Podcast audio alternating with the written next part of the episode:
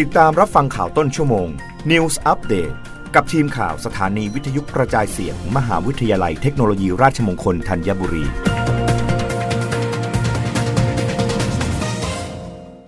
รับฟังข่าวต้นชั่วโมง โดยทีมข่าววิทยุราชมงคลธัญบุรีค่ะ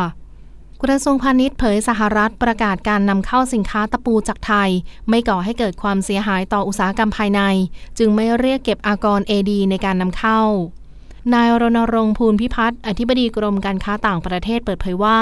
เมื่อวันที่ 25 มกราคมที่ผ่านมา คณะกรรมาการการค้าระหว่างประเทศสหรัฐ ซึ่งเป็นหน่วยงานที่พิจารณาประเด็นความเสียหายต่ออุตสาหกรรมภายในของสหรัฐ ได้ประกาศผลการตัดสินชั้นที่สุด ว่าการทุ่มตลาดหรือ AD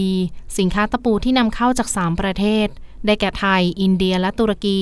ไม่ก่อให้เกิดความเสียหายต่ออุตสาหกรรมภายในของสหรัฐจึงไม่เข้าเงื่อนไขที่ถูกกำหนดให้ใช้มาตรการ AD ดังกล่าว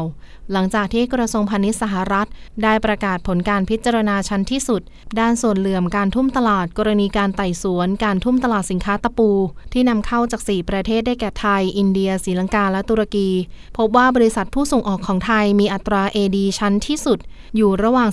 12.61 ถึง 13.90%ถือเป็นข่าวดีของอุตสาหกรรมตะปูไทยอีกครั้ง เพราะการที่คณะกรรมการการค้าระหว่างประเทศสหรัฐ ไม่พบความเสียหายจากการนำเข้าตะปูจากไทยทำให้ไทยไม่ถูกเรียกเก็บอากรเอดีดังกล่าวจากสหรัฐ จะส่งผลให้ไทยยังคงรักษาตลาดตะปูในสหรัฐได้ต่อไป เพิ่มโอกาสให้ผู้นำเข้าสหรัฐ หันมานำเข้าสินค้าตะปูจากไทยในปี 2566 มากขึ้น โดยก่อนหน้านี้ช่วงปลายปี 2565 กรมการค้าต่างประเทศได้ประสานความร่วมมืออย่างใกล้ชิด กับหน่วยงานภาครัฐ และเอกชนที่เกี่ยวข้อง ในการดำเนินการแก้ไขการใช้มาตรการตอบโต้การอุดหนุน จนผู้ส่งออกไทยรอดจากการถูกใช้มาตรการมาแล้ว ทั้งนี้จากข้อมูลสถิติระหว่างปี 2561 ถึง 2565 สหรัฐเป็นตลาดส่งออกสินค้าตะปูที่สำคัญอันดับหนึ่งของไทยมาโดยตลอด โดยในปี 2565 มีมูลค่าการส่งออกจากไทยไปสหรัฐอยู่ที่ 3,005 ล้านบาท คิดเป็น 88.23%ของการส่งออกตะปูทั้งหมดจากไทย รับฟังข่าวครั้งต่อไปได้ในต้นชั่วโมงหน้า กับทีมข่าววิทยุราชมงคลธัญบุรีค่ะ